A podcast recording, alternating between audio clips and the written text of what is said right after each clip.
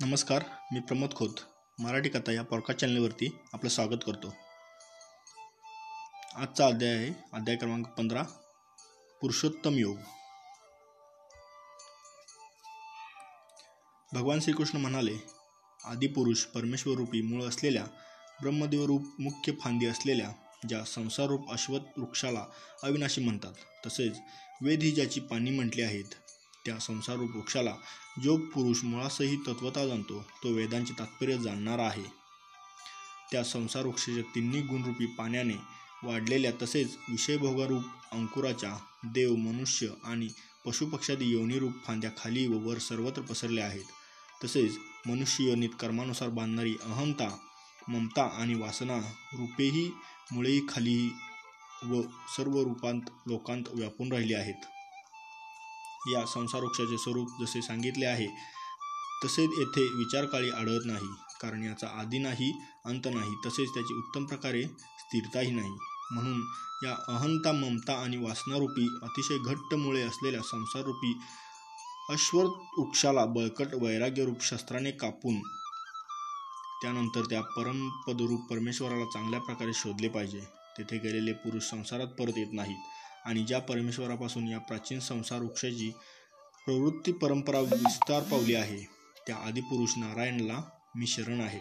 अशा दृढ निश्चयाने त्या परमेश्वराचे मनन आणि निधीस ध्यासन केले पाहिजे. ज्याचे मान व मोह नष्ट झाले ज्यांनी आसक्तिरुष दोष जिंकला ज्यांची परमात्म्याच्या स्वरूपात नित्य स्थिती असते आणि ज्यांच्या कामना पूर्णपणे नाहीशा झाल्या आहेत ते सुखदुःख नावाच्या द्वंद्वापासून मुक्त झालेले ज्ञानीजन त्या अविनाशी परमपदाला पोहोचतात. ज्या परमपदाला पोहोचल्यावर माणसे फिरून या संसारात येत नाहीत त्या स्वयंप्रकाशी परमपदाला ना सूर्य प्रकाशित करू शकतो ना चंद्र ना अग्नी तेच मा माझे परमधाम आहे. या देहात असणारा हा सनातन जीवात्मा माझाच अंश आहे आणि तोच प्रकृतीत स्थित मला मनाला आणि पाचही इंद्रियांना आकर्षित करतो. वारा वासाच्या वस्तूतून वास घेऊन स्वतःबरोबर नेतो. तसाच देहादिकांचा स्वामी जीवात्माही ज्या शरीरातून त्याग करतो त्या शरीरातून मनसहित इंद्रिय बरोबर घेऊन नवीन मिळणाऱ्या शरीरात जातो. हा जीवात्मा कान डोळे त्वचा जीभ नाक आणि मन यांच्या आश्रयानेच विषयांचा उपभोग घेतो. शरीर सोडून जात असताना किंवा शरीरात राहत असता किंवा विषयांचा भोग घेत असता किंवा तीन गुणांनी युक्त असतानाही अज्ञानी लोक ओळखत नाहीत. केवळ ज्ञानरूपी दृष्टी असलेले विवेकी ज्ञानी तत्वता ओळखतात. योगीजनीही आपल्या हृदयात असलेल्या या आत्म्याला प्रयत्नानेच तत्वता जाणतात. परंतु ज्यांनी आपले अंतकरण शुद्ध केले नाही असे अज्ञानी लोक प्रयत्न करूनही या आत्मस्वरूपाला जाणत नाहीत.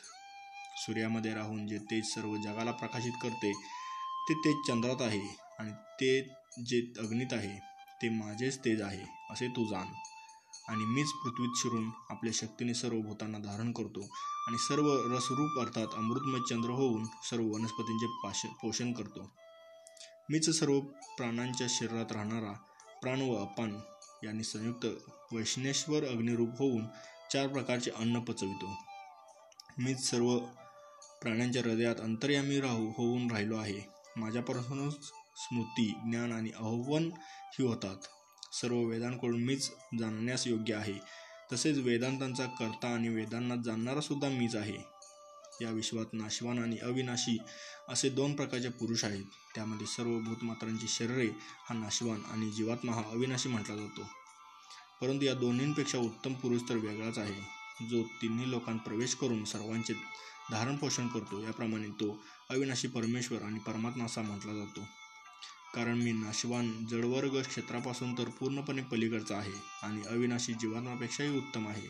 म्हणून लोकांत आणि वेदांतही पुरुषोत्तम नावाने प्रसिद्ध आहे.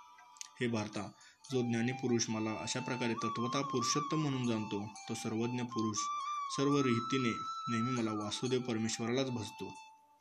हे निष्पाप भारता असे हे अतिरहस्यमय गुप्तशास्त्र मी तुला सांगितले आहे याचे तत्वता ज्ञान करून घेतल्याने मनुष्य ज्ञानवान आणि कृतार्थ होतो.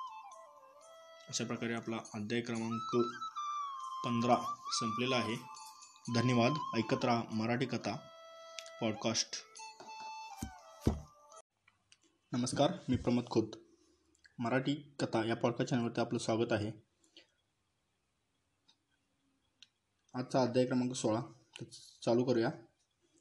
अध्यायाचे नाव आहे दैवासूर संप विभाग योग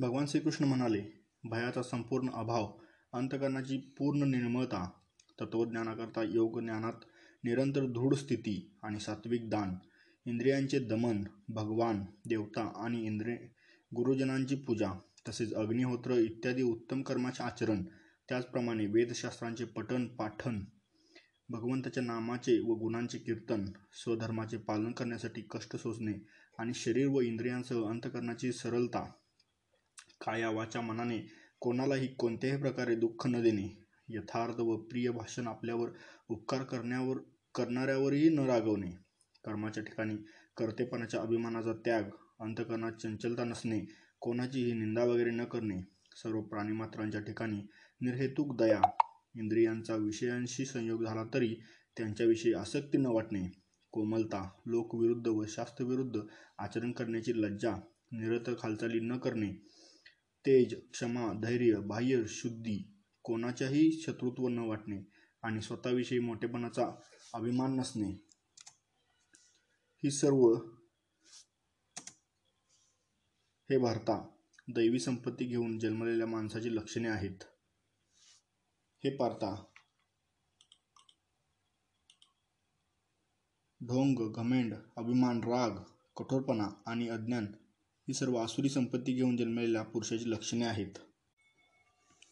दैवी संपदा मुक्तिदायक आणि आसुरी संपदा बंधनकारक मानली आहे. म्हणून पांडवा तू शोक करू नकोस कारण तू दैवी संपदा घेऊन जन्माला आला आहेस हे पार्था या जगात मनुष्य समुदाय दोनच प्रकारचे आहेत. एक दैवी प्रकृतीचे आणि दुसरे आसुरी प्रकृतीचे. त्यापैकी दैवी प्रकृतीचे विस्तारपूर्वक सांगितले.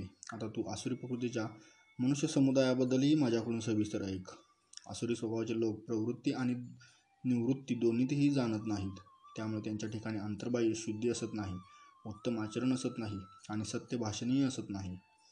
ते आसुरी स्वभावाचे मनुष्य असे सांगतात की हे जग आश्चर्य आश्रयरहित सर्वता खोटे आणि ईश्वराशिवाय आपोआप केवळ स्त्री पुरुषांच्या संयोगातून उत्पन्न झाले आहे. म्हणूनच केवळ काम हेच त्यांचे कारण आहे त्याशिवाय दुसरे काय आहे?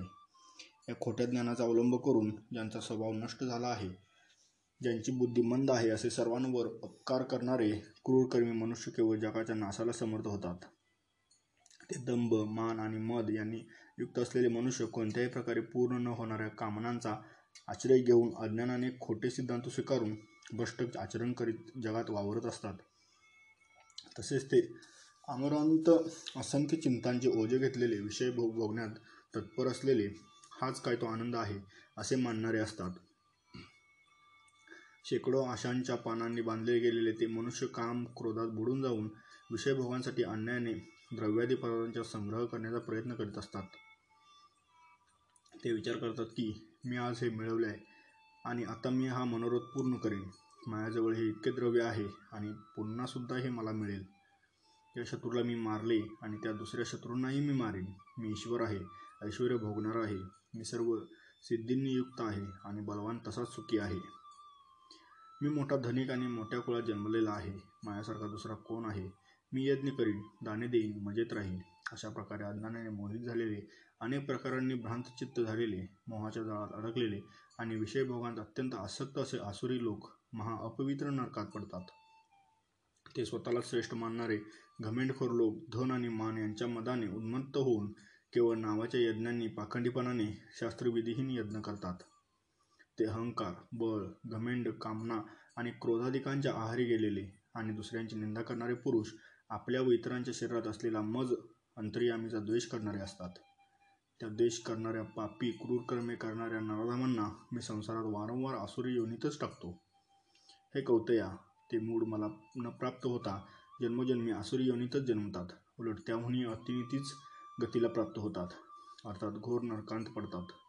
काम क्रोध आणि लोभ ही तीन प्रकारची नरकाची दारे आत्म्याचा नाश करणारी अर्थात त्याला अधोगतीला नेणारे आहेत. म्हणूनच त्या तिन्हींचा त्याग करावा.